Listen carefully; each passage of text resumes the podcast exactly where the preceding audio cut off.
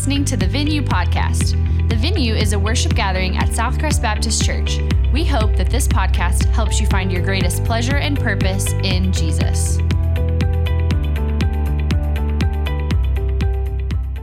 Hey, if you have your Bible, turn to 2 Timothy chapter 3. Let me tell you what we're going to be doing today. Again, 2 Timothy chapter 3. So we've been in this series going verse by verse through the book of 2 Timothy, through this letter from Paul to Timothy. And today we're kind of circling back. So last week we went uh, verses 10 through 17 in chapter 3. And today we're circling back and kind of using verses 16 and 17 as a jumping off point for what we're going to call more of a, a, topical sermon. So normally at Southcrest, our bread and butter is going verse by verse through scripture. But today, uh, Pastor Dave and I wanted to circle back and look at just the idea of the subject, I should say, of God's word. And really, here's how we're going to approach it. We're going to have two big sections. It probably is reflected, should be reflected on your notes if you got that handout, but two big sections. One of them being around the idea, the question of why should we trust the Bible? Because here's the reality you can trust the Bible. You can. You can trust it. It is God's word. So we're going to look at just a little bit of evidence for that. And then the second part, we're going to look at just this idea of, of things to know as you're reading the Bible. And I want to say this, or hear me say this. We are barely, just barely dipping our toe in the water into these subjects this morning. There are numerous massive books written on these ideas. And so, uh, if this piques your interest, and I hope it does, you should do further research because, again, we're just barely skimming the surface. This is not even a 30,000 foot flyover, just barely looking at it. And so, uh, I'm excited about it, but I want you know this is kind of an introduction to these ideas. And just as um, a little bit of evidence towards the fact that even the Bible sees itself as God's word, I want you to look at a few passages with me. The first one being here in 2 Timothy 3. And let me say this you're going to see a lot of verses this morning. I should have all of them on the screen. My, my uh, encouragement, my advice to you would be rather than trying to flip and find every single one of them, maybe just to write the reference down and read it on the screen so you can go back later. Okay, chapter 3, verse 16 says, All scripture is inspired by God, is God breathed and is profitable for teaching, for rebuking, for correcting, for training in righteousness, that the man of God may be complete, equipped for every good work. So there it is, right there. We saw this last week. It's from God, it's God breathed. It's literally from the mouth of God. So the Bible is not just ink on pages, it is breath on pages. Now, another verse, we're gonna have this on the screen. This is from Second Peter chapter 3, verses 15 through 16. 2 Peter 3, 15 through 16. He says, Also regard the patience of our Lord as salvation, just as our dear brother Paul has written to you according to the wisdom given to him. He speaks about these things in all his letters. Now, I love this. There are some things hard to understand in them. Can I get an amen? Peter says, Man, sometimes, Paul, what is he talking about? The untaught and unstable will twist them, Paul's letters, to their own destruction, as they also do with the rest of the scriptures. So I, should have had this done on the screen. Like, if I could, I would bold with the rest of the scriptures. Did you do you see, do you catch what Peter just did there? He's saying, he's referring to Paul's letters as what? Scripture. There you go, Sarah. Thank you. I got somebody tracking with me. Scripture. So even as like the, the New Testament is still being written, already God's people are recognizing Paul's letters as scripture. Okay, another one, 1 Timothy 5:18. If you want to write it down again, 1 Timothy 5, verse 18. For the scripture says, Do not muzzle an ox while it is treading out the grain, and the worker is worthy of his wages that last part, the worker is worthy of his wages, is actually a quote of Jesus that we find in Luke, I believe, chapter seven, off the top of my head.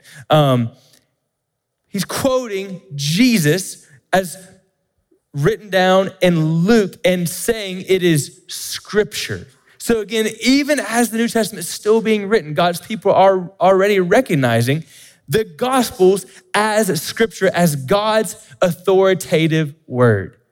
It is God's inspired word. Now, we say that word a lot. What do we mean by inspired? Like this morning, I was driving in and the sunrise was inspiring. Like I felt motivated, I felt excited. It's gonna be a beautiful day. Maybe you watched uh, Patrick Mahomes in the Super Bowl. They went to the Super Bowl this year, right? Yeah, they won it. That's right. So you watch you watch Patrick Mahomes playing on that gimpy leg, and his performance is inspiring, right? So all the little guys like, I'm gonna play football when I grow up, right? It was motivating, it was inspiring. That's not the kind of inspiring that we're talking about with the Bible. No, it's that the writers were carried along by God's Spirit as they wrote, as they wrote the scriptures, so much so that every word was given to them by God.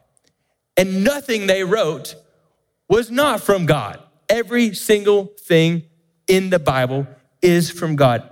The, the specific words that were chosen are from God. So when you read the Bible, you read the words of God. Now, did you catch that though? God inspired, spoke to the human writers to give us scripture. So maybe I seriously, I'm not trying to be silly, though it is a little bit silly. Um, some of that may be a new thought to you. Like I think when I was a kid, like I don't know when this stopped, um, but I think when I was a kid, I just kind of assumed that the Bible just fell out of heaven and landed on the shelves at Mardel and Amazon Prime, right? Like it just kind of fell from heaven. But that's that's not what happened. It didn't just fall out of the sky and hit people on the head. No, it God inspired the biblical authors and then they wrote down the original manuscripts and then over time it was copied over and over and over again until we finally got the printing press and then here we have it in our hands today. So if it was inspired by God and then like copied generation after generation, how, how can we know that's trustworthy? I think that's a natural human reaction. But wait, if it didn't just drop out of the sky and humans were involved, how can we know that it's uh, authoritative, that it's reliable? To, to pique or to uh, push that question a little bit, I love uh, one of my friends here on staff showed me that our KDO program put here at church put together a spring, I think it was a spring, a spring cookbook, and on the front it says inspired by our moms. And so in, the, in this KDO cookbook, it's uh, this particular one I looked at, it was a group of five year olds, and they were telling their teachers, they were writing down recipes inspired by their moms. And let me just share a few of those recipes, uh, two of those recipes with you. So the first was a recipe for nachos. And here are the ingredients two ingredients for nachos. The ingredients are beans, cheese. Instructions put the beans and cheese together. Number two, cook them in the microwave. Number three, eat with no chips. Number four, sometimes you can eat with chips. oh, so good. Here's another one of a five year old boys sharing his mom's spaghetti recipe spaghetti recipe. Ingredients number one cottage cheese. Ooh. number two, noodles. Number three, sauce. Number four, meatballs. He got better as he went. Instructions. L- number one, leave it in a pot. Number two, go watch TV. Number three, eat it with an exclamation point. so here, None of us read that, I hear that, and think, those moms are terrible cooks. No, we realize somewhere in translation, somewhere in it getting passed down, something got messed up. It's the natural human response, skepticism to think about the Bible and go, oh man, like somewhere did, did, did humans mishear God? Did we, did we copy something wrong? But what happened? I want to again assure you today you can trust the Bible, that it is God's word, that is without error, that is His holy word. So, three things I want to give you related to that. Number one, you can trust the Bible because of the way it was formed. You can trust the Bible because of the way it was formed. And specifically, what I'm referring to here is the unified message. So think about, I'm going to read this to you. Think about or share this with you. Think about how many variables were in play when the Bible was written, and yet there is one unified ethic, and more importantly, there's one unified method, excuse me, message of the gospel of Jesus Christ. If You could sum the Bible in two words, the whole, the whole Old and New Testament, two words, Jesus saves. Amen. That's the hope of the gospel. That's the hope of the Bible. So let me give you these variables. 66 books, 39 Old Testament, 27 New Testament, written in three different languages Hebrew, Greek, and a little bit of Aramaic, written on three different continents Africa, Asia, and Europe, over about a 1600 year period. That's a long time. Some of it written in tents, deserts, palaces, cities, dungeons. Some of the authors included judges, kings, priests, prophets, herdsmen, scribes, soldiers, physician, physicians, and fishermen. And yet, there is one overriding message that points us to the hope that Jesus saves. Friends, only God could take that many years, that many authors, that many cultures, and produce one single message even in the crazy world that it was formed, it is clear that our hope is found in Jesus Christ. Now, another thing about the way it was formed, so we just looked at the unity of the message. Second thing, let's talk about the manuscript. So remember, I said a second ago, the original authors, as God inspired them, they wrote down the words, the words that God told them to write down. Even though their own vocabulary and personality shines through, God gave them the words to speak to write, excuse me. And then over time, it was copied on papyrus or animal skin and passed down from generation to generation. So again, the question is, well, are those copies of the original, are they accurate? Y'all tracking with that question? Make sense? Like, that's a fair question. Are the copies that we have that go back, go back, go back, go back further and further, do they match up with the original? Well, let me share an example to you from uh, related to the Old Testament.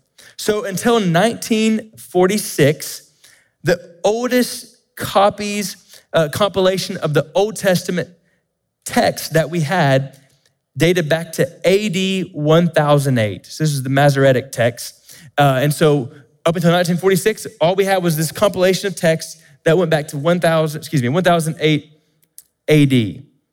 So you could argue, man, that's, that's a long time from the originals, right? If you think about, so BC, the Old Testament written before Christ, and the copies we have were 1008 AD, man, that's a lot of time for things to get messed up. What's interesting, in 1946, in Qumran, in Israel, they found the Dead Sea Scrolls. Raise your hand if you've heard of this. No judgment if you haven't. I'm just curious. Awesome. Okay, they found the Dead Sea Scrolls in 1946. And those Dead Sea Scrolls date back to 250 BC. So think about that. Over a thousand years difference between the Dead Sea Scrolls and the Masoretic text, right? So automatically, scholars are going, hmm, especially skeptics, oh man, there's going to be some differences a thousand years apart. Surely there's all kinds of errors. Surely it's been changed and manipulated over the years. And here is what textual critics have found. So, textual critics, people that look at the Old Testament text in the Hebrew and, and compare them. And this is not just Christian textual critics is also secular, but people who don't believe in Jesus is a better way to describe it. People who don't believe in Christ, what they've found between the Dead Sea Scrolls and the Masoretic text, that these two texts, even with over a thousand years between them, have 95% word for word agreement. That should blow your mind. And of the 5% variances, they're almost all spelling differences or maybe word order change. That is phenomenal. You know what that should tell you? You can trust that the Old Testament that you have is accurate and is a, a an incredible copy of the word of God that was inspired to people like Moses and David. This is the word of God. It is. You can trust it. Now let's think about the New Testament. So we have all these manuscripts for the New Testament, actually, about 5,700 New Testament manuscripts. That may not mean anything to you. Let me give you some context. So you've heard of the Greek philosopher Plato. You may have heard of Plato's Republic. So this is one of the world's most influential works of philosophy and political theory that, that people look to as somewhat authoritative. So Plato's Republic was written in about written about 375 BC. Only seven copies have survived, and the earliest manuscripts we have are about AD 800. So think about that. Plato wrote in 375 BC, and the, the earliest, the oldest copies we have of Plato's Republic date back to, what did I say? 800 AD. That's a, that's a pretty big gap from when he wrote it and the earliest copies that we have. And there's only seven copies, seven copies. And scholars around the world look at these copies as trustworthy and authoritative. Yeah, that's what Plato wrote. Now, let's compare that with the Bible. 5,007, excuse me, compare it with the New Testament. 5,700 New Testament manuscripts. Seven versus 5,700. That seems like a little bit different. and many of the New Testament manuscripts that we have date back to the first, excuse me, the fourth, third, second, even first century. It is highly probable, scholars agree, that many, several of the copies that we have today, of the manuscripts that we have, are the very first copy of the original. That's how close these manuscripts go back to the originals. So, isn't it fair that if scholars are going to look at Plato's manuscripts and go, yeah, those seem trustworthy, there's an ocean more evidence that the Bible has been transcribed and passed down to us accurately so we can look at the New Testament and the Old Testament as trustworthy and accurate. You can trust the Bible. It was formed with God's hand over the entire process. All right, second thing I want you to see in this first big section is this you can trust the Bible because of its power to transform. You can trust the Bible because of its power to transform particularly the message that it contains. So, as people read the Bible and they believe in the message of the Bible, it transforms their life. I want to read to you from uh, Greg Gilbert. He wrote a little small book called Why Trust the Bible. Highly recommend it. You can get it on Amazon or uh, go to Crossway. But again, it's called Why Trust the Bible by Greg Gilbert. Small little book. And he says this Look, the one thing you can't do not with any intellectual honesty anyway, is pretend that nothing happened. Clearly, something did. He's referring to the empty grave, by the way. Clearly, something did because it has created shockwaves around the world and throughout history for 2,000 years. Even just in the lives of those disciples, whatever it was that happened caused them to rearrange the very structure of their worldview. They believed that this crucified Jesus was the long awaited Messiah of Jewish hope, that he was the Son of God, the vindicated sin bearing Lamb of God, the first fruits of a new creation that would begin in his own redeemed people, the King of Kings who would one day save his people finally and forever and remake the world in a new birth reflective of and flowing from his own resurrection life.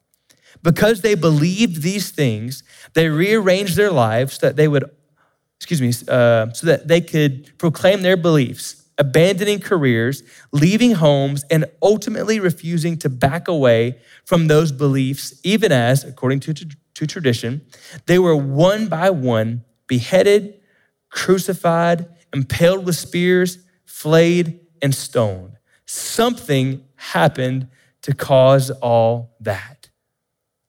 As they said in the New Testament, those men, those women turned the world upside down. Why?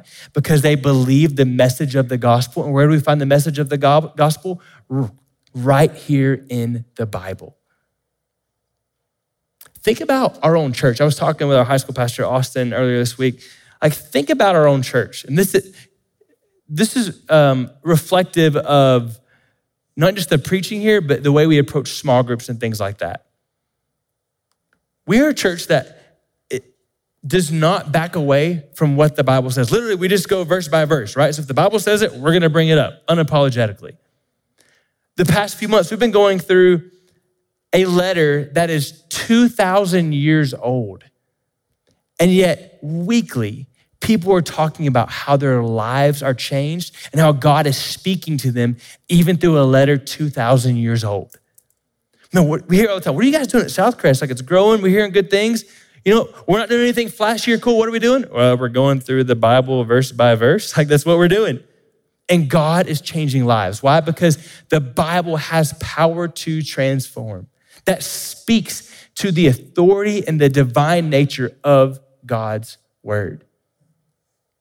The way it was formed should encourage you, you can trust it, and its power to transform should encourage you. One more thing on why you can trust the Bible it's this you can trust the Bible because it properly informs. So it speaks accurately about the world around us. Man, there are, uh, they actually got frustrated in writing this sermon because there's too many things I could tell you, too many things, too many examples to share with you. I'm gonna share with you just some simple ones. So, again, if the Bible really is God's word, if it's trustworthy, then it should accurately speak about the world around us. So, let me give you this example. Job 26, verse 7 says this He hangs the earth upon nothing. He hangs the earth upon nothing. Many people, by the way, Job is the oldest book in the Bible.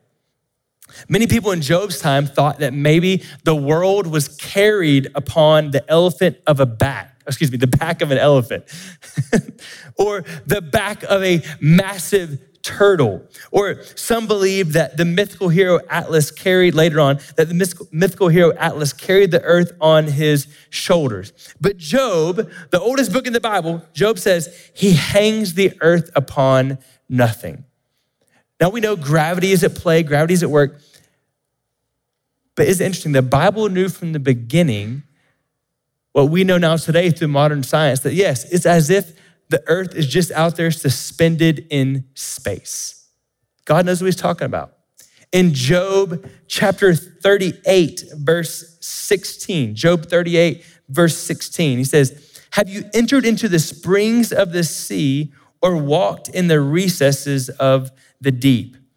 There was a time that scholars, uh, those who did not believe in Christ, scoffed at, the, at that verse of, Clearly, there aren't springs in the bottom of the sea, it's all salt water. Clearly, the Bible doesn't know what it's talking about. Well, underwater exploration the past 40 or so years has discovered that, yes, in some places at the very depths of the ocean, there are freshwater springs pouring out water into the ocean. Once again, even the oldest book in the Bible, God knew what he was talking about. That yes, because he made the world, he would know there are springs at the bottom of the ocean the Bible accurately informs. I'll give you one more example. You guys remember Pilate in the Bible? Part of uh, Jesus' trial, his flogging, his crucifixion, major character, major character, a true character, true person in the Bible. And for a long time, archaeology couldn't find anything referring to Pilate. So some people began to say, man, this is a big person in the Bible. He plays an important role. Surely, if he was real, there would be something in archaeology that tells us that this man existed. Well, in 1961, a group of uh, Israelites and a group, uh, a group from Israel and a group from um, Italy were doing some digging around Caesarea Maritime, and lo and behold, they found a stone. We're going to put this picture up on the screen. There it is. This is some call it the Pilate stone. And sure enough, this stone shows us that Pilate existed. You know why? Because it says, I you can't read that. Maybe I can't read it really. It's all difficult on the screen. But they've discovered that it says Pontius Pilate, prefect of Judea. So, just like the Bible says, this man existed. So, for almost 2,000 years, there's so many people wondering, ah, was he a real person? Did he really exist? Can we trust the Bible? Yes, you can trust the Bible. Over and over again, as scientists dig up things, it only confirms that this is the Word of God and you can trust it. You can trust the Bible. So, why? Because of the way it was formed, because of its power to transform, and because it properly informs. Okay. That was the big first section. Now, quickly, this second section, okay? We talked about why you can trust the Bible. Again, very quick overview. Second, let's talk about some things to know when you read the Bible. My wife and I were having a great conversation this week, and I was planning on talking about how to study the Bible, but I thought Lauren brought up a great point that the reality is there are lots of ways to read and study the Bible. The point is that you read and study the Bible. Amen? Like, I, I, I want to encourage you and give you, whether you look up the SOAP method or the HEAR method, or get a study Bible that has some methods of study, and or find a, um, a reading plan. I highly recommend having a reading plan, pre deciding what you're going to read. But the point is, there are lots of great ways to great ways to read the Bible. You just need to read it. You need to get in God's word. So rather than giving you a bunch of how tos, I want to give you just some things to remember when you study the Bible. Here's the first one reading the Bible doesn't affect your union with Christ, but it does affect your communion with Christ. I'm gonna say that again and unpack it. Reading the Bible doesn't affect your union with Christ, but it does affect your communion with Christ. So I'm gonna read a, a verse, a few verses from Ephesians to explain this a little bit, this first part. Thinking about the union of Christ, listen to the words from, it'll be on the screen, Ephesians chapter 2, verses 4 through 7. But God, who is rich in mercy, because of his great love that he had for us, made us alive with Christ, even though we were dead in our trespasses. You are saved by grace. He also raised us up with him and seated us with him in the heavens in Christ Jesus so that in the coming ages he might display the immeasurable riches of his grace through his kindness to us in Christ Jesus. Listen, if you have been saved by grace through faith, if you know Jesus, then you are forever eternally secure in Christ. You are a child of God who is loved and forgiven and has hope in Jesus Christ. That's who you are on your best days and on your worst days, you are secure in Christ. So whether or not you read the Bible today doesn't change that. And you know what? Praise God. Because there are days, don't tell Pastor David, there's some days I don't read my Bible. And before you judge, there are some days you don't read the Bible. It doesn't affect your union with Christ, but it does affect your communion with Christ. Listen to this verse. Again, it'll be on the screen. Uh, Psalm 119, verses 81 through 83. He says, I long for your salvation. I put my hope in your word. My eyes grow weary for what you have promised. I ask, when will you comfort me? Though I have become like a wineskin dried by smoke, I do not forget your statutes. What I want to show you there. Do you see that the psalmist is holding in both hands? God, I long for your comfort, comfort, and so I'm going to go to your word. That God's word brings God's comfort. That's what I mean by communion. If you want to daily experience and, and revel in and enjoy sweet fellowship communion with God, the best way to do that is to read your Bible. The best way to grow and, and, and experiencing God's comfort is to read your Bible. Let me read another verse. Uh, this is from Psalm 119, verses 129 through 136. Your decrees are wondrous, therefore I obey them. The revelation of your words brings light and gives understanding to the inexperienced. I open my mouth and pant because I long for your commands. Turn to me and be gracious to me, as is your practice toward those who love your name. Make my steps steady through your promise. Don't let any sin dominate me. Redeem me from human oppression, and I will keep your precepts. Make your face shine on your servant, and teach me your statutes. My eyes pour out streams of tears because people do not follow your instruction. Again, this idea of God's face shining on you. So if you're a child of God, you're unified with Christ, in union with Christ, his face always shines on you. But your experience of that gets heightened as you study God's word. Your maybe a better way to say it, is your awareness of God's face shining on you, of your relationship with him, of his wondrous love and the, the majesty of his word. It increases as you study God's word. So again, reading the Bible doesn't affect your union, it affects your communion with Christ. Almost every time that talk with somebody like, man, God feels far away. I'm not hearing from him. Most of the time, when I ask somebody, hey, well, hey, how's your time in the Word going? Are you spending time in the Bible? Most of the time, it's a no, or it's like, oh, I just, every now and then I do. You've got to get in words, God's Word consistently. Yeah, I think about something Tara-Leigh Cobble said at the beginning of the Bible recap. Some of you are using that. It's a great resource uh, in how to study the Bible, and she kind of leads you through uh, the Bible front to back. But I'm paraphrasing. She says, "Remember, the Bible is it's relational. God speaks to us. It's conversation. So think about when you go and hang out with your spouse or your best friend. You don't always leave that conversation and go, "All right, hmm, what did I get out of that? What did I learn from that conversation?" Man, those are good questions to ask. But really, when you spend time with your best friend, you just enjoy being in their presence. See, it's, it's about communion, it's about relationship. You don't always have to get something out of the Bible, it's just about being in the presence of God. All right, number two, things to think about when you're reading the Bible. Number two, you can understand the Bible. You can. So, everybody, look at me real quick. You can look up here. You can do it. I'll try not to look too ugly, okay? Don't ever tell somebody I don't read the Bible because it doesn't make sense. I can't understand it. That's a bad excuse. Because you know what you say, you're saying when you say that? You're saying God is not a good communicator. You're saying God's not a good communicator. It's kind of like when I'm up here sometimes, like, oh, how do I say this? That's me struggling because I could be a better communicator. God is perfect. He knows how to communicate. So when you say, I don't understand it, don't, don't call God a bad communicator. Listen to the words of Psalm 119, verse 25. He says, My life is down in the dust. Give me life through your word. I told you about my life, and you answered me. Teach me your statutes.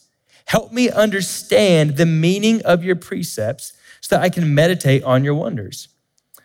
I am weary from grief. Strengthen me through your word. Then in verse 34, he says, Help me understand your instruction, and I will obey it and follow it with all my heart. And the biggest reason I know that you can understand God's word because the Holy Spirit helps you understand God's word. what do I do when I can't understand it? Because there are teams, there are times where you read it, just like Peter saying, Hey, I was reading Paul, and some of his stuff does, is hard to understand. no, there's a difference in hard to understand and can't understand, right? There are things that are hard to understand, but it doesn't mean you can't understand it because God's Spirit will help you. So, what should you do when you can't understand things in the Bible? Number one, keep digging. Like put some sweat in. Too many of us who read God's word, and we're like, that doesn't make sense, so I just quit. I'm gonna play video games, right? Or I'm gonna quit and go talk to somebody else. No, don't quit the conversation. Don't quit reading God's word just when it gets difficult. So dig. Another thing I would tell you, if you're struggling to understand it, is consider the context. Consider the context. Most of the time, speaking for myself, most of the time when I'm struggling to understand what God means, if I'll consider the literary context, so I don't have to go on Google and do some massive history search, consider the context of the Bible, the words here, it helps me understand it. Consider the context. Another thing I would tell you is remember the hero. I know this isn't in your notes, but you guys are tough. Remember the hero. If you try to make the Bible all about you when you read it, you will be confused because the Bible isn't about you primarily, it's about who? It's about God, yeah. And yes, it does teach us, but it's primarily a book revealing who God is. So remember, He's the hero, not you. And then again, I would just tell you when you get stuck, ask God for help. Ask Him to show you, God, what does this mean? And maybe it means you ask Him that and you put your Bible down and you go about your day and you come back tomorrow and you read the same verse again. Lord, would you give me insight? Would you give me wisdom? Would you show me? Ask Him for help because you can understand the Bible. All right, number three, quickly, is this. The more you read the Bible, the more you'll love the Bible. The more you read the Bible, the more you'll love the Bible. So remember, the goal is that we love God. We don't worship the Bible. The goal, we worship God and we love God with our heart, soul, mind, and strength, but also it's good, it's appropriate to say, God, I love your word. And don't, don't you want to be that kind of person? Don't you want to be the kind of person that says, I, I, genuinely love the Bible? There are times it's hard to read. There's times that I find myself kind of reluctant, but, but ultimately, in my gut, yes, I love the Bible. Also, one of my favorite things about this church is that from the wee, uh, wee little tot age, we teach kiddos the value of God's word and to love God's word because as you love God's word, you learn to love God.